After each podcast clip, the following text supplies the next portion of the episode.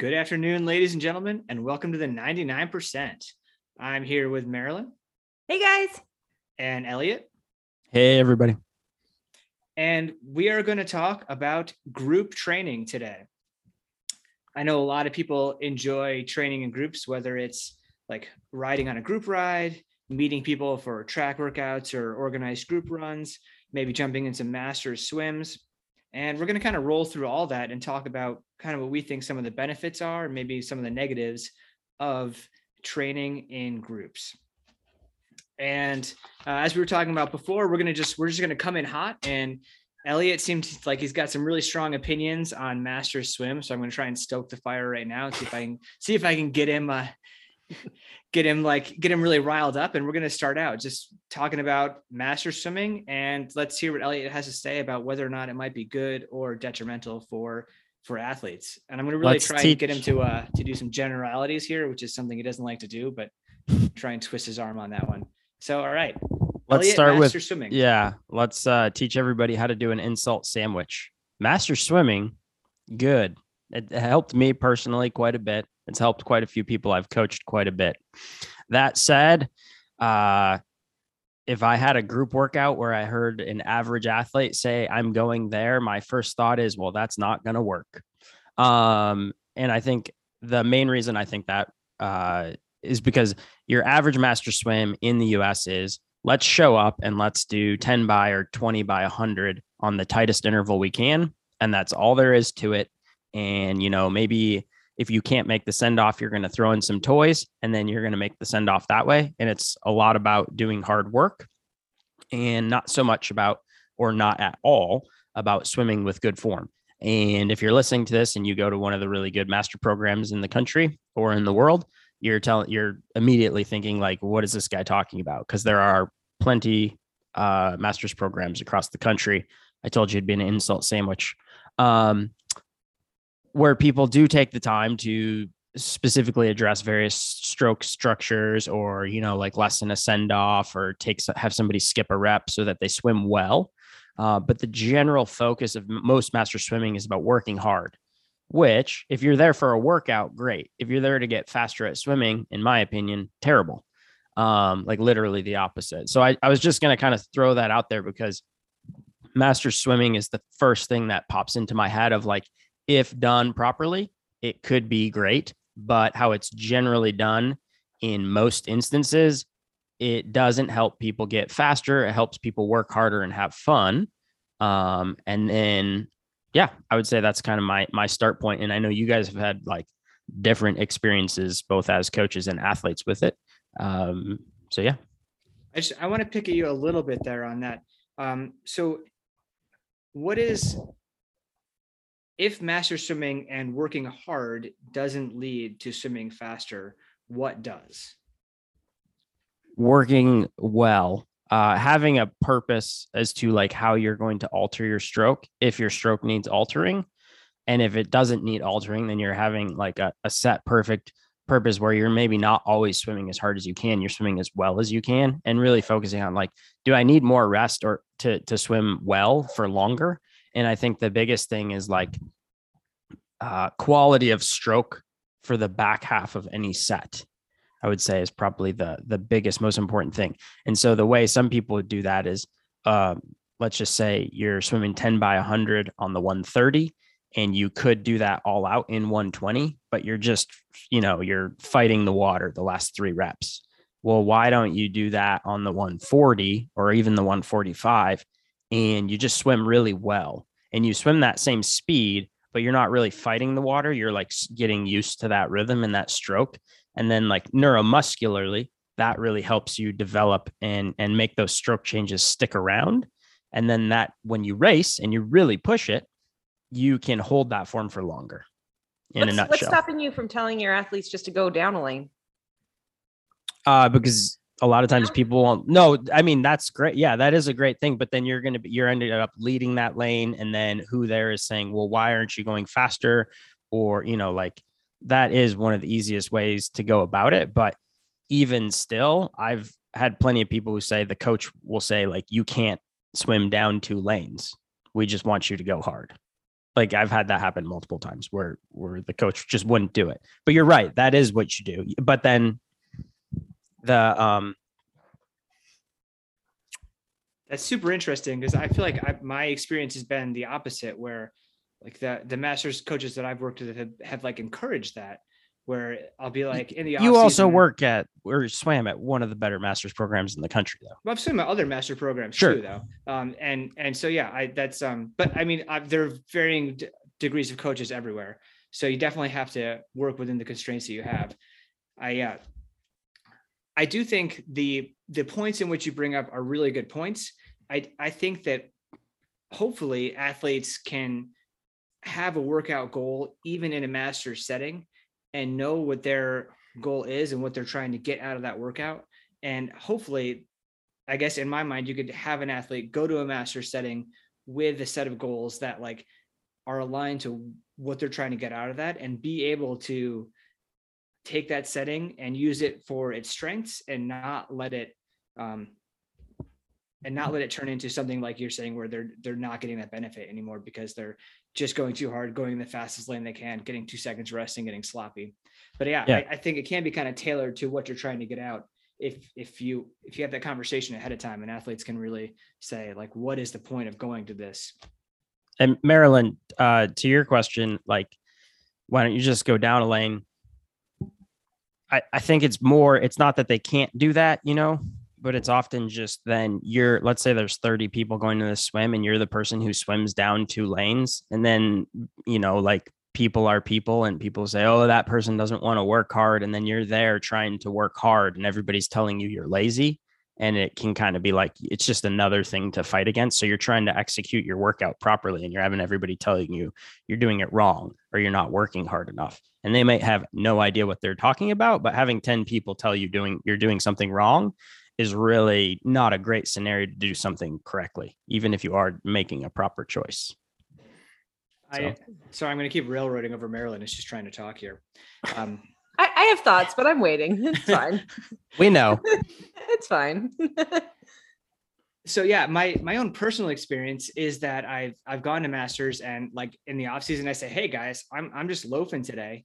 And everyone seems pretty receptive to me being like open and honest about saying, hey, I'm not racing for 3 months, and I'm just here to get in some yards, and I'm going to go last, and maybe I'll skip a little bit, and maybe I'll do some backstroke. Maybe I'll blow some bubbles on the bottom. I don't know, but I'm going to get in some yards, and I'm going to hang out a little bit. And everyone seems pretty cool with me saying, this is what I'm going to do now. And then later on, I'm going to move up some lanes and swim pretty hard. And then later on, I'm going to move up to the fastest lane and swim really effing hard.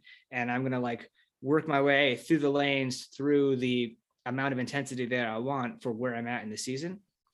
And so like, I feel like, yeah, I've been able to use the master swim as a tool for what I need when I need it. And I don't know, I feel like it can be used that way if athletes have like the confidence. Sure. We're talking about somebody who goes down 2 lanes and then swims 10 seconds faster per rep than the second person.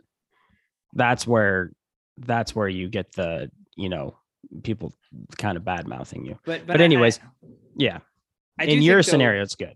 I think that one of the things you're talking about it being bad is also like can be a good thing if people don't know how to swim hard, right? If you've never like learned that as like a skill, you show up in a group setting and you probably have an ego, probably are a little bit competitive, and maybe you do swim like a little bit harder than you should, but you're learning how to go hard, and you can, and then that can be like a really positive takeaway to say, oh, I actually can do whatever it is, hundreds on the 120. And then when you like need to do it later or whatever, you kind of have that positive experience of like, yeah, my eyeballs are bleeding, but I figured out I can do that. Sorry, Marilyn. I'll stop talking now. Oh no, you guys are good. I'm enjoying this banter. It's awesome. Actually, I really agree with you there, Jesse. It's good motivation for most people if they haven't come from a swim background of learning. It sort of forces people into a situation where they have to learn how to use the pace clock. They have to learn how to follow the structured swim properly. Hopefully the coach keeps them on task and learning how to do that, maybe even learning how to read a swim workout if that's a struggle for them, even though you're teaching them through your program and your programming.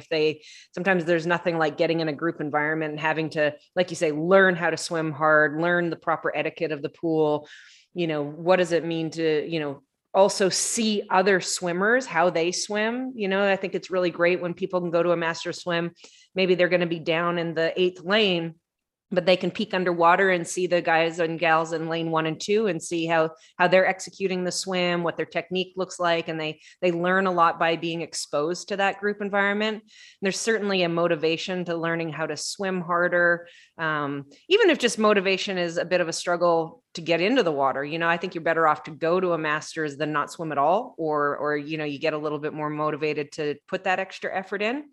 The issues I've seen for a lot of athletes with master's programs, and like we say, it's a variety. There's great programs out there, and then there's, you know, ones that are not designed as well. But if I was going to put an overriding concern that I have when people talk about going to a master's swim is the workouts themselves often are not specific enough for triathletes in their key builds to an A race. So I'll say to my athletes, let's use masters for this, for one workout a week or two workouts a week, or for these specific times where we learn those things. We learn from other people, we're getting pushed, we're being exposed to all of these things. But then there's going to be these key workouts that are really specific for you and your races. So sometimes I'll see with masters, maybe the workout just really isn't long enough for someone getting ready for an Ironman who doesn't cover a lot of yardage in 1 hour. You know, maybe their workouts only ends up being 2.5K for every single time. And they really need to knock out a few 4K sets to be ready for an Ironman. And we need more time and something more specific to triathlon and open water swimming. And for that athlete in particular. So I like to mix it up. You know, I think there's like a lot of benefit to something like master swimming, and people get a lot out of that, but I always encourage the timing of it. Okay, maybe that's really great to just go to masters all the time in the off season because we're going to be forced into kick sets and we don't have to think about it. And we just like go there and use the other people, all that stuff. And then in their main preparation, we might narrow it down and say, okay, well, masters is still great for these reasons. We'll go once a week, but then, you know, the other swims, we really need to focus on your own stuff to be ready for your race. So I think a balanced approach in incorporating it for each athlete is how I've addressed it most of the time. I agree. I mean, generally speaking, how I actually work, right, is basically exactly what you just said, right? I will say though, like with someone with a more refined stroke, what you just said works great. And I also think with beginners, and it's that person who's past the beginner swimmer, who's kind of like stuck in the rut, where I feel like that's where my original statement is kind of for that person, where it's just like, look, we know you can be a better swimmer. You have flashes, but it's just clear, like form wise, every session we need to be working on your form. And of course you also have to be a pretty darn committed person to be heading in with that. So you already have to have that motivation and have all the skills that you probably learned from masters in the first place if you didn't grow up on a swim team. And if you did grow up on a swim team, you kind of already have that stroke there. So then you can hop back into masters. I think the social aspect is something to not be overlooked as well for triathletes. You know, there's times that it's really important for people to learn to push through that feeling of isolation and just always working out on their own. But I hate to say it, I mean, triathlon's a lonely sport. You're out there for, especially for long course athletes, you got to be able to mentally handle executing performances on your own with your own mind. So I think there's an important element of that, is swimming by yourself and getting a feel for your own efforts and just dealing with that mentally. But then there is other times where the motivation and the social aspect and the fun component is a really important piece to, you know, that comes in, you know, it needs to be there just for people to keep showing up and keep swimming and want to be there and have fun and that kind of thing. So I think a balance of that as well, like everything, there's balance, right? Indeed. It's the teeter totter of masters swimming. So yeah, that leads me to an interesting like segue to running. I had a conversation with an athlete while spectating Ironman Arizona, and we were watching all the runners, and the runners were having fun chatting with each other. And she was talking about some of the really long treadmill sessions that they would do in order to get ready for an Ironman. And then when they get there, like it's way easier because you're running with people and it's super fun.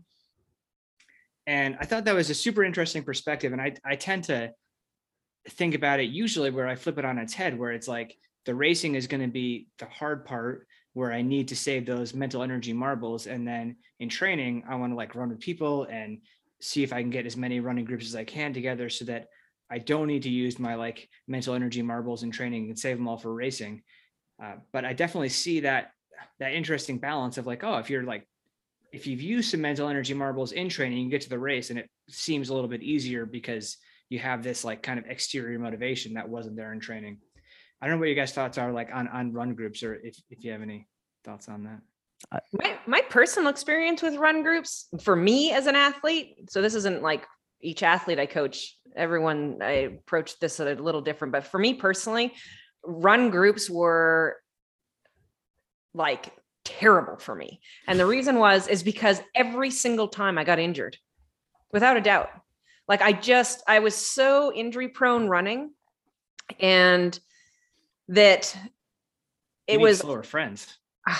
Exactly.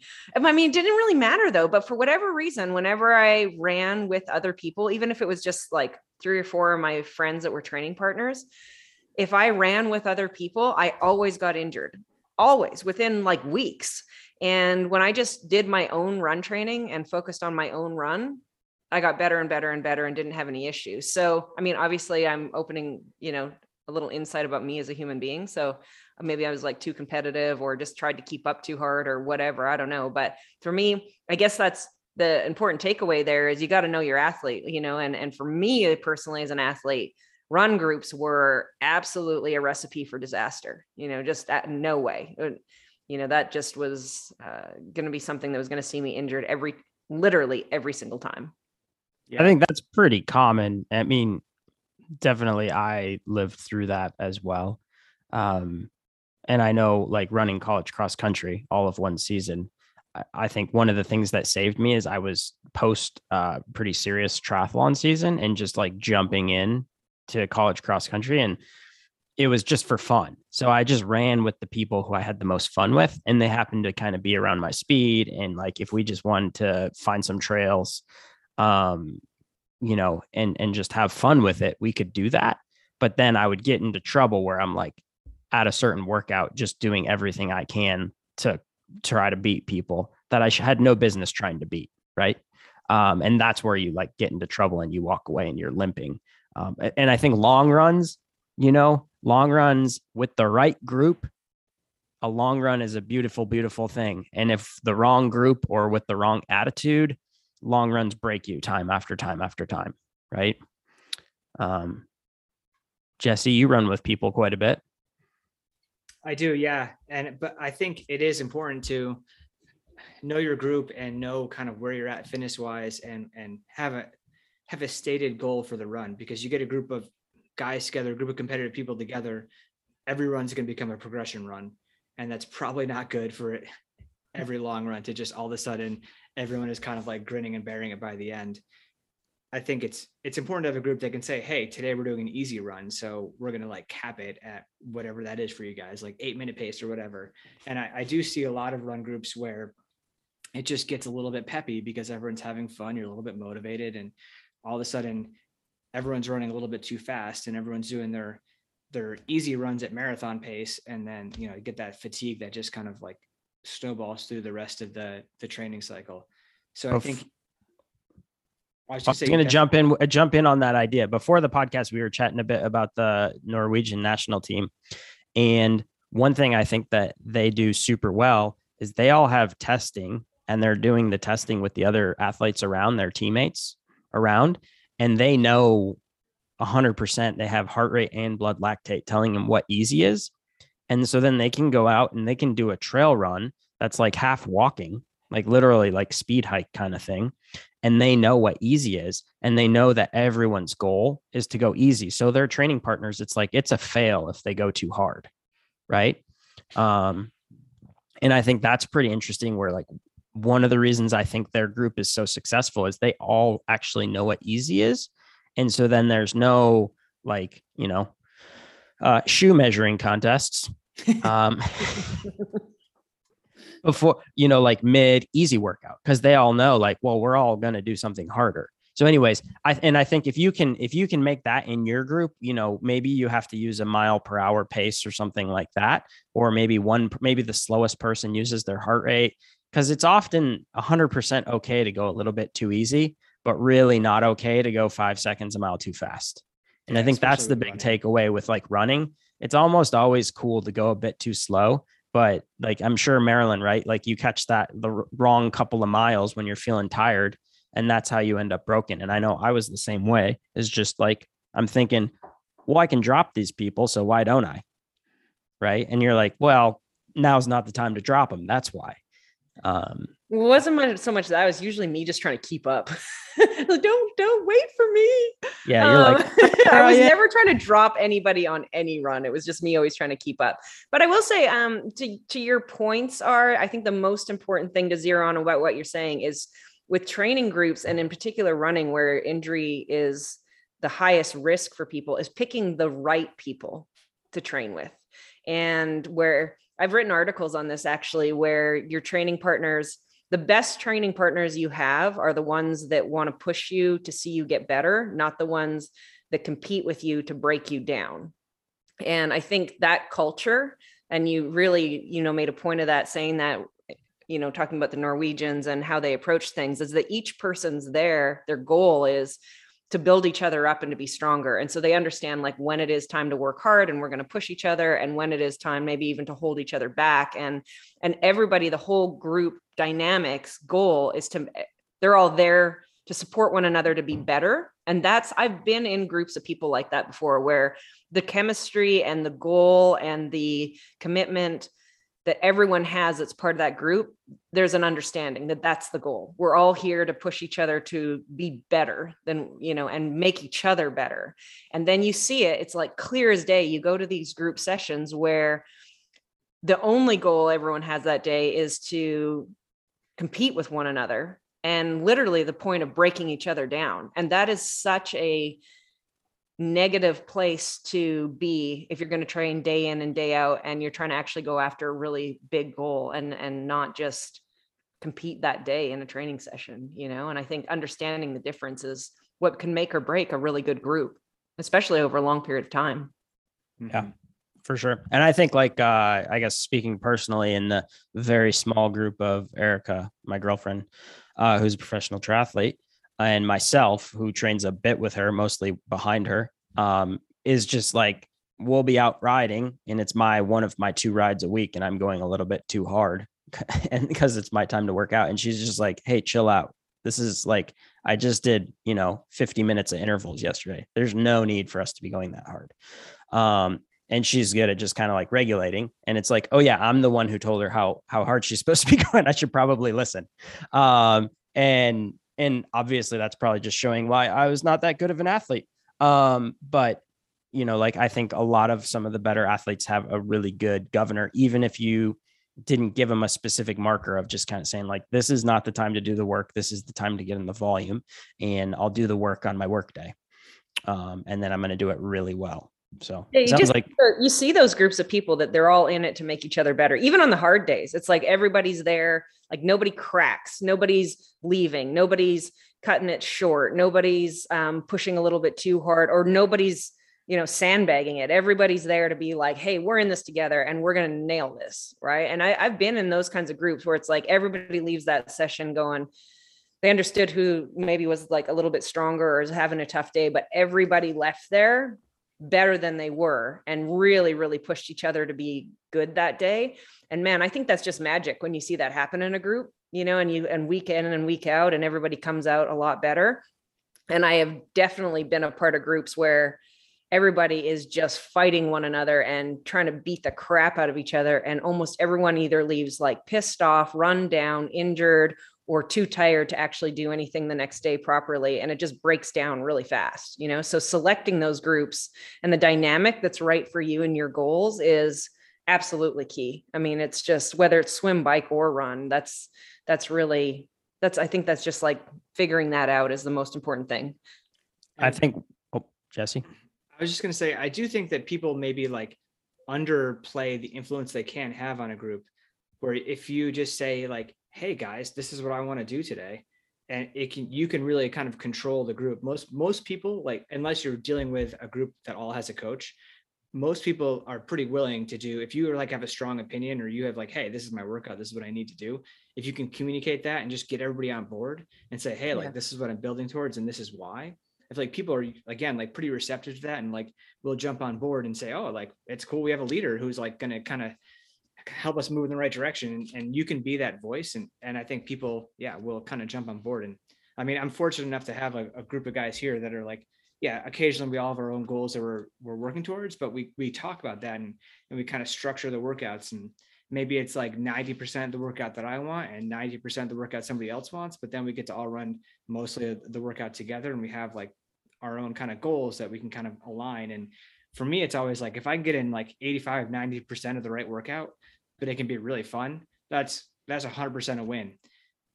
That rather than doing like my exact workout and maybe going out and doing it solo. And again, like for me, it takes a lot of mental energy to do that, where if I can just like chat with a group of guys and sit in and get 90% of the perfect workout most of the time, that's the route I'm going to go. Yeah. It really only takes one bad apple, right? Like it just takes one person who's not jiving with everyone and they're just sort of messing up the rhythm of the purpose and the goal of the whole thing. And you can weed those people out pretty quick. You know, it's like, everybody's got the same attitude. Everybody, you know, if they have, like you say, a set leader, it's like, hey, we all show up on time. We all have the same goal, the same purpose. Nobody's messing around with the dynamic of it. Nobody brings any bad energy in. I mean, if you've got that and you've got that kind of leadership in a group, and it can really make everybody there a lot better. And you know, if you get a bad apple in there, don't be afraid to say like, hey, this group isn't for you. It's time. We've all got the same purpose and the same goal. I think you should find some other people to go train with. You know, I think that's not a bad way to go. One little anecdote, as long as we're on the topic of running, I would say if you guys have a chance, or to the listener, there's a book called Out of Thin Air. Let me get the exact. Yeah. Out of Thin Air. And it's by Michael Crawley, I want to say. Anyways, it's about Ethiopian runners and their running groups. And they have, you know, a bunch of professional runners that are just producing some of the fastest marathoners in the world. And he kind of runs through like one of the main sessions that they do. And it's not every week, but it's a lot of weeks of the year. And basically they start the group and they say, okay, we're going to run X amount of time, just easy.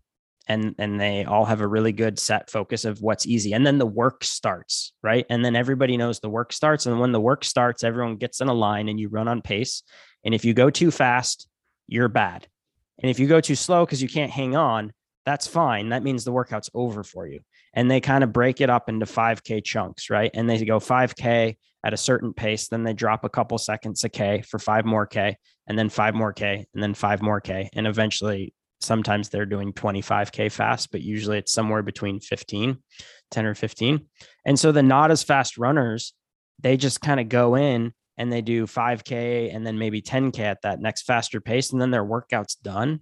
And it's interesting because everybody's training to win a race, and anything short of winning a race doesn't matter because that's not how they're going to make a living.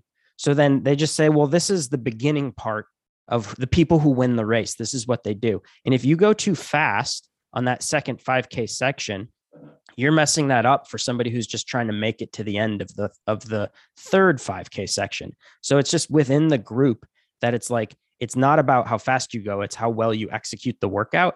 And then as a result, every single person gets a pretty darn good workout, just like what Jesse was saying. And it's just this huge group where you get into this mindset of executing well and running the workout properly over running it like as hard as you want. And then everybody gets like a little free play the last couple kilometers, but it's not more than like 3K where they can really go for it. And I just have thought that's like super interesting that such a successful group of people have a really well-defined way to bring people up from the bottom and also keep the people at the top really well entertained for as long as possible with just kind of one simple workout that they're doing like, you know, 30, 40 times a year. So let's talk about those situations where you basically have no control. Let's talk about group rides. I mean, in general, you show up at a group ride, and unless you happen to be the absolute strongest person there, like by a lot, you pretty much don't have control over what that group does, right? You have control about what you do within that group ride, but you're kind of relinquishing a lot of control to the riders in the group. Yes. Marilyn, what do you feel about like incorporating group rides into your triathlon thing?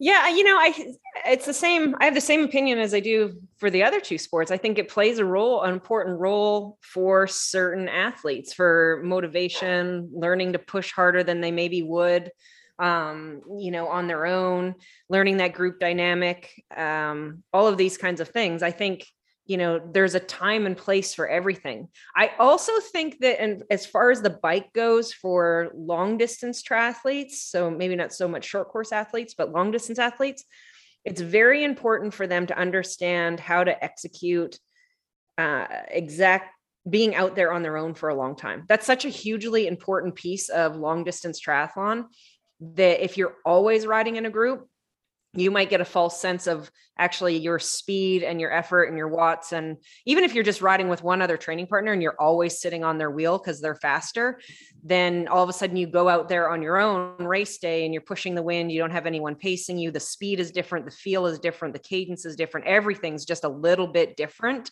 And you might underperform in the race compared to how fast or how hard you're able to do it in training, because you're always on somebody's wheel that's a little bit faster than you. So I think, you know, as far as group rides go, it depends where you're at in your development. Depends if you're racing short course draft legal, obviously it's going to be an important piece of your development to learn that dynamic and the accelerations and learning how to follow wheels and all that kind of stuff. I think it can really help push people harder than they ever thought, because there might be periods in your development where you think, oh no, I can only go this hard for this long. And you start to limit yourself until that day that you sit on someone's wheel for twice as long, twice as hard, and you break some huge barriers. So it can be really great that way. So yeah, I guess, you know, just all of those things to take in mind. It's not just like a one shoe fits all type situation. And I think with a group ride, right, much like master swimming, you learn the skill of the sport super fast in a group ride. And when you're by yourself, some of those skills you might actually in 30 years of riding never learn certain riding skills when you're by yourself. Yeah. And I think that's where, if you're really trying to get the top end of the sport, group rides are basically a must, right? I will say, like, for one thing that I've said to a lot of people, there's some really fast group rides around the country, but one really great one here in Tucson that is pretty legendary is the Shootout. And right. And so the main group that goes is fast, right? It's got all the pro athletes in there. Jesse, you're in there, right? There's a lot of pro road guys, pro triathlon guys and gals. So it's fast, it's hard, it's competitive. And some people will say, hey, you're going fast enough and you're going well enough, you should go in the main Shootout. The problem with that is if it's the group is so fast and so hard, you go all out for, let's say, 20 minutes and then blow up and then spend the rest of that 80 miles groveling along really, really slowly, then you're not actually getting any better or any fitter. You got like 20 minutes worth of work and the rest of the time you just tootled around. Right. But if I go in they call it the B group, or here they call it the old man Shootout, the scoot out, I can get 3 hours of hard work. Right. So now my cumulative total of hard work, it's still really hard. Everybody there is great riders, but it's not so hard that I'm bleeding out my eyeballs and blow up in 20 minutes. I can actually get really, really hard work for 3 hours versus 20 minutes. So in all group ride situations, I'll say to my athletes, make sure you pick a group where it's going to push you. Yes. But if you're going so hard that you blow up in 5 to 20 minutes, it wasn't worth going. You want to be a participant. You don't want to be a spectator. Well, in terms of fitness building, 5 to 20 minutes worth of work is not enough. So if you're going there and you're blowing up in 5 minutes and then just riding easy for the rest of the 2 hours or 3 hours or whatever, we're not any better for it. We got like 5 minutes worth of going balls out and then you blow up. And then now you're just riding around in zone one, trying to recover from that for days. It's like, what was the point of that? Right.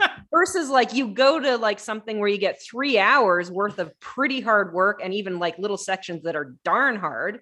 And then now you're way fitter than you were. So it's like, why would I go on a ride where I'm going to go hard for 5 minutes and blow up? Makes no sense in terms of even getting any better or any fitter, you know? Yeah, you're 100% right. I know the first time we went to Tucson, Erica was doing a mix of Shootout and Shootout. And it was like, you know, 2 Shootouts for every Shootout. And it was like, okay, well, I'm doing the Shootout. And she was, you know, she was regularly the last or second last girl in the group, which is usually like 20 or 30 so people left. And it was like, okay, well, you know, I made it past, you know, I made it to the final 20% of the group or whatever. And for her, that was about 45, I want to say, minutes of work or so. And then she was in a group that was still working well together because they were close enough to the front. And then I have another athlete who shall remain nameless, you know, who's, I want to say qualified for his pro card like 6 times, but never took it. He only does the Shootout and, you know, yeah, you can raise your eyebrows. That's fair. But it's basically that. It's just like he's not comfortable with going that hard with that level of rider. And so maybe that's why he's not taking his pro card, but it's still like physiologically, he's getting in really good work there. So yeah, it sounds like it's making sure that you are doing what you need to do to get the best out of the group ride for you. So whether that's finding an easier group or, you know, or not, but making sure that the group is working to your advantage and you're not just there like to whatever, be pack fodder that doesn't help you at all. Can I touch briefly on, I'm sure there's plenty of people here who are not doing a group ride with 120 people, like the Shootout, you know, who are at their local group and maybe they're the fastest person in town. Like I've had to do this living in a small town for a while. If you're the fastest person there, your job is not to beat everybody. Your job is to make you stronger. And so, you know, things people can do. They can show up on a cross bike. They can show up with Mr. Tuffy's in their tires. If you even know what those are, it's a plastic liner. So you're way less likely to get a flat. They also slow you down just because it's extra rotational weight. And you can also just make a point to pull really kind of steady hard for the first couple miles of a ride where you get tired and you kind of let everybody get into a groove. And you're just like, hey guys, let me get like 10, 15 minutes in. Or you just, you know, you pull kind of at everybody's limit, but also at your own limit. And you kind of, you know, tenderize yourself up while everybody's sitting in and then let them have a field day and try to, you know, basically be like, all right, it's open season. This is your chance to try to beat me, right? I'm real tired. You guys aren't. And then you're kind of on a bit more of an even playing field.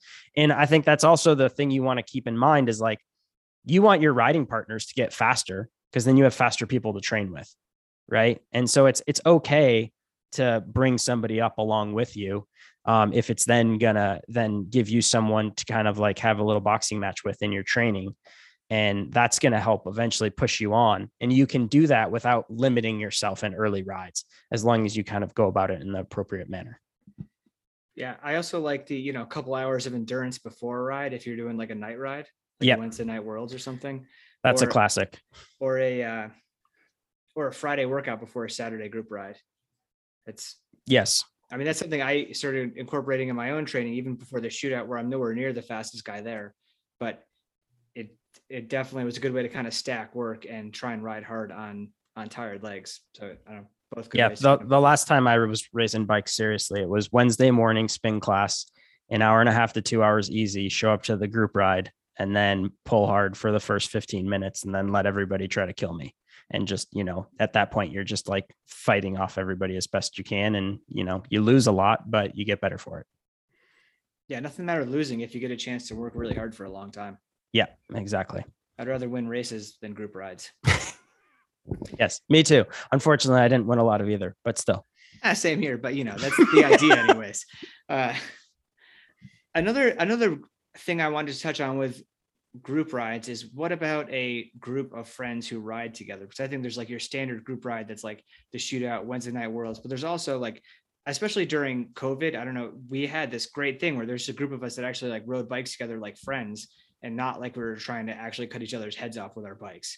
And that was a super fun thing that I think maybe could be actually incorporated more in people's training if you can get some kind of like-minded individuals together for that.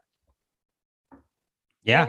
When I was training full time, we had a really special group that did that. Like we were literally just a group of friends that all lived within 1 to 2 miles one another, and we all had the same schedule and the same goals and the same mindset. And we did that. You know, we met every day for our swim. Someone would show up with the workout. We took turns who was responsible for bringing the workout, and then we all just did the same workout and pushed each other.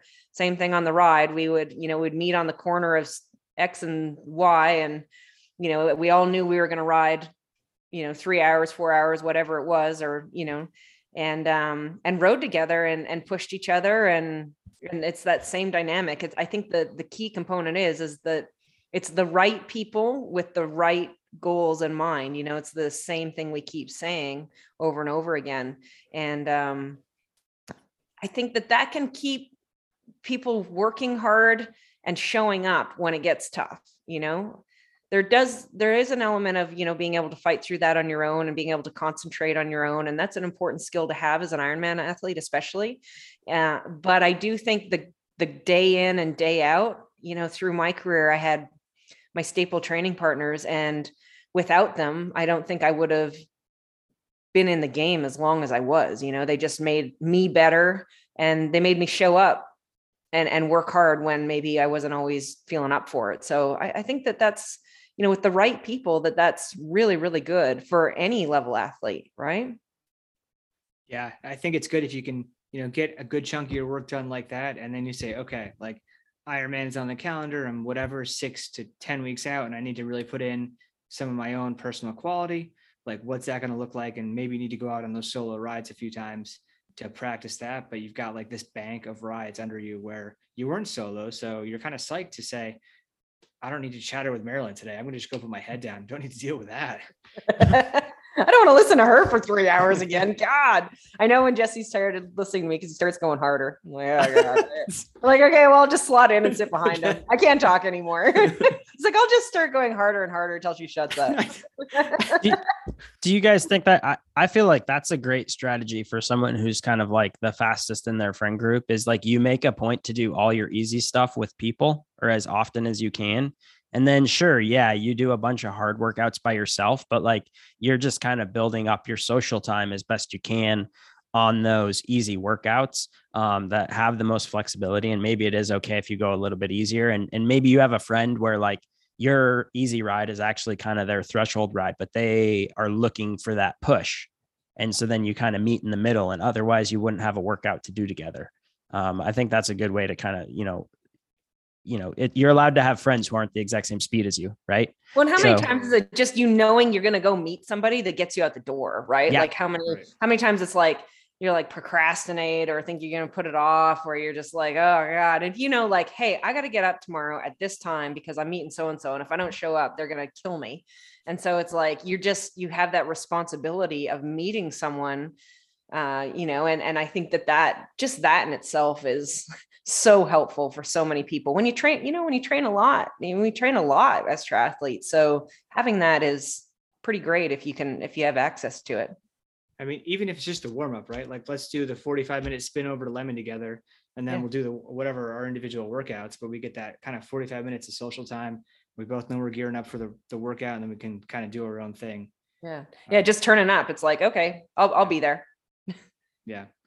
And yeah, Elliot, to your point, I do think you need to be careful that if you're supposed to be doing like an endurance ride versus a recovery spin, you know, and like someone's too much below your level, then all of a sudden you're just riding recovery pace for 3 hours instead. Like, you know, sure, you got to be careful that you're actually lining it up with what you need in that moment. But yeah, I think it's totally great to be able to kind of move that around and, you know, ride with someone at a slightly different level for you when it fits appropriately. Yeah. And honestly, well, I guess we haven't taken a stance on e-bikes, but like I coached somebody who was a he was a professional cyclocross racer and like did the seasons in Belgium, et cetera. And he would go ride, and his now wife had an e-bike, and he was like, yeah, she's a little too slow with the e-bike. I mean, you have to understand, this is a guy who can do over 400 watts for an hour. Right. And Jesse's shaking his head because he knows he's not that big of a guy.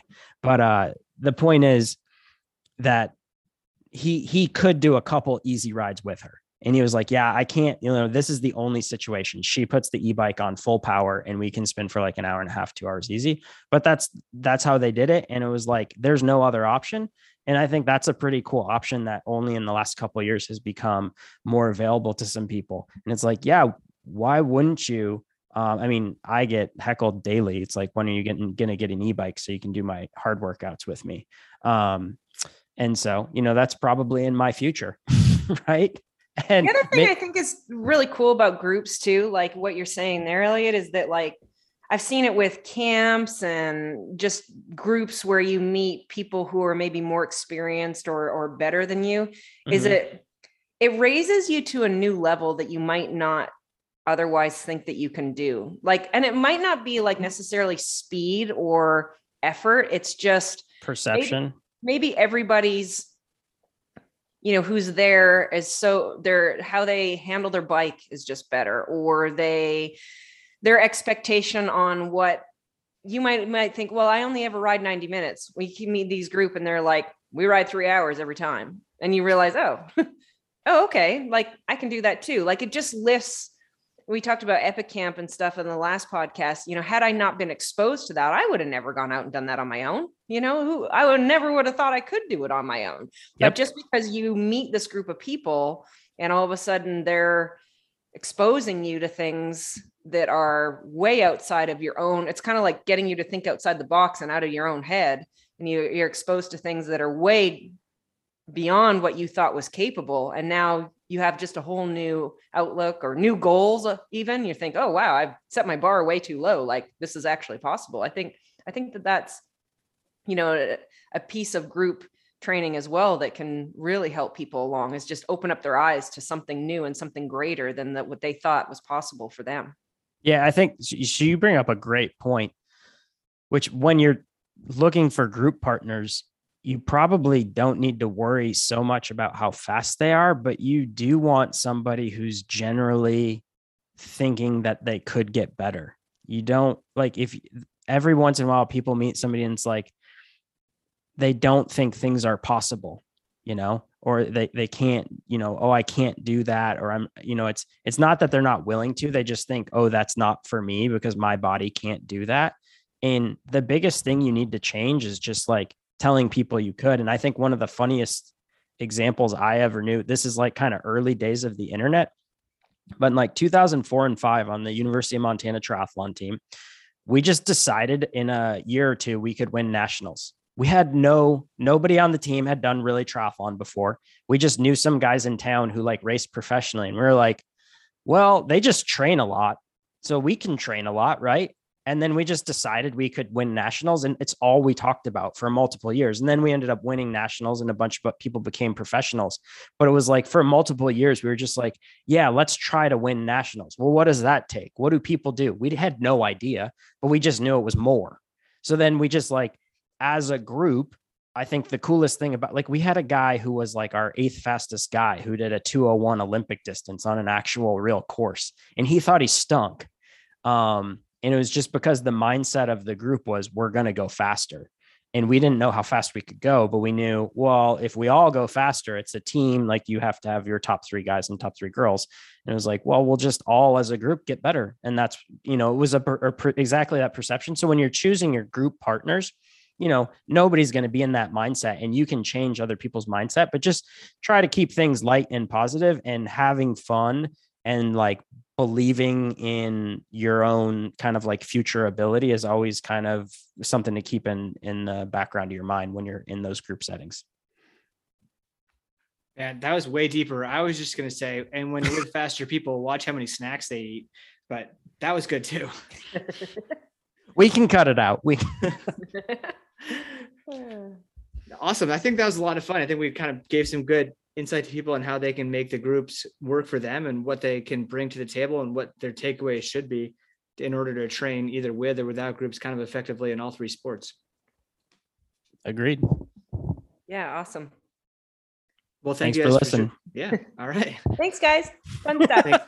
We're done.